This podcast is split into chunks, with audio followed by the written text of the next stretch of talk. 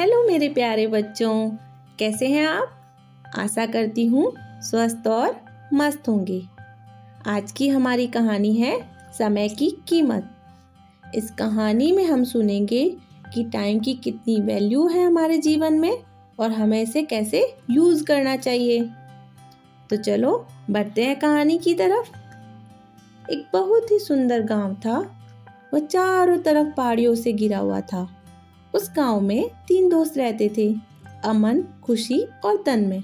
तीनों best friend थे। साथ में स्कूल आते, साथ में जाते, खेलते, खूब मस्ती करते। परंतु एक समस्या थी। अमन खेलते समय तो बड़ा खुश रहता और जैसे ही खुशी और तन में बोलते कि अब हम सब पढ़ाई करेंगे, तब अमन एक ही बात बोलता, अभी तो बहुत टाइम है परीक्षा में। जब पास में आएगी तब पढ़ लूँगा। अभी तो मैं खेल लेता हूँ। समय ऐसे ही निकलता जा रहा था और इस बार वे सभी टेंथ क्लास में थे और अमन के पढ़ने का तरीका नहीं बदला था। वह खेलने में ही सारा समय खराब कर देता।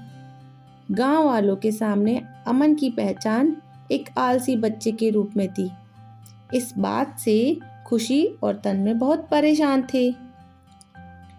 एक दिन एक महान गुरुजी उस गाँव में आए। वे अपनी बुद्धिमता की वजह से बहुत फ़ेमस थे। गाँव में गुरुजी आए हैं यह बात सुनकर खुशी और तन में झूम उठे, क्योंकि वे दोनों गुरुजी की हेल्प लेना चाहते थे और वो दिन, और वे दोनों तुरंत गुरुजी के पास गए और उनसे मदद मांगने लगे और बोले, गुरुजी, हमारा दोस्त सारा दिन आलस में निकाल देता है।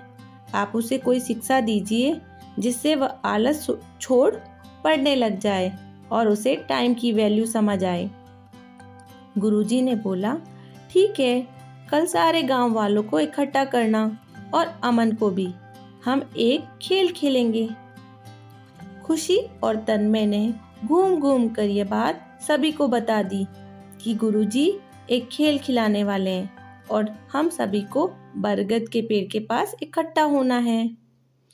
दूसरे दिन सारे गाँव वाले और बच्चे खेल देखने के लिए शामिल हो गए। गुरुजी ने सभी का स्वागत किया और उसके बाद गुरुजी ने कहा कि खेल को स्टार्ट करने के लिए मुझे किसी की हेल्प चाहिए। बहुत से लोगों ने अपना हाथ खड़ा किया। उनमें अमन भी था। गुरुजी ने अमन को बुला लिया। और गेम स्टार्ट हुआ। गुरुजी ने अमन को एक बड़ा सा जार दिया और एक बड़े से कटोरे में चावल दिए और बोला कि इन चावलों को इस कांच के जार में डालना है। अमन ने सोचा, गुरुजी ने इतना सरल टास्क दिया है, अभी पूरा कर दूँगा। तभी गुरुजी बोले, चावल तुम्हें इस छोटे से चम्मच से जार में डालने हैं और तुम्हारे पास यह करने के लिए एक घंटा है।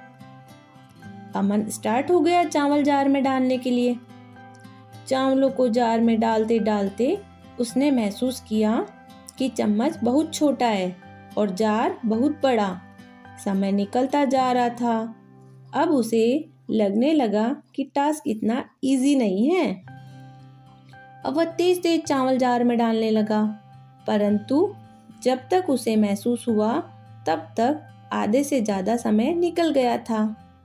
जब टाइम ख़त्म हुआ, तब अमन जार को आधा भी नहीं भर पाया था और वह खुद को थका हुआ और हारा हुआ महसूस करने लगा। तभी गुरुजी ने अमन से जार लिया और बोले, बेटा, देखो, तुम इस छोटे से छोटे से चम्मच से यह जार नहीं भर पाए। वही यदि तुम्हें मैं बड़ा चम्मच देता तो शायद तुम एक घंटे में आसानी से इस जार को भर पाते। गुरुजी की बात सुनकर अमन बोला हाँ गुरुजी यह बात तो सही है। अगर चम, बड़ा चम्मच होता तो मैं आसानी से इस जार को भर पाता।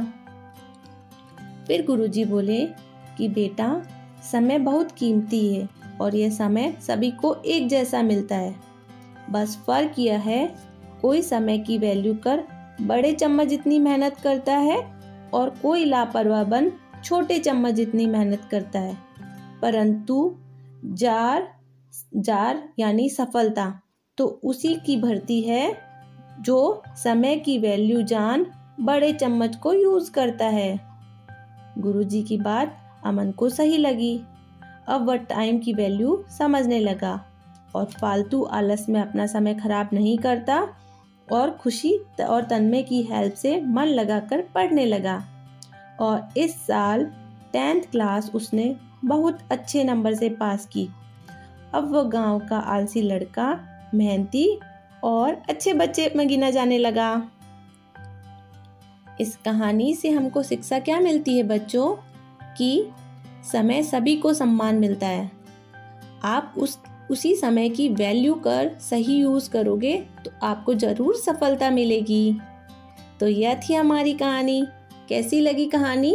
ज़रूर बताना और अपने दोस्तों के साथ शेयर करना।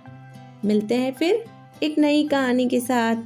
Bye good night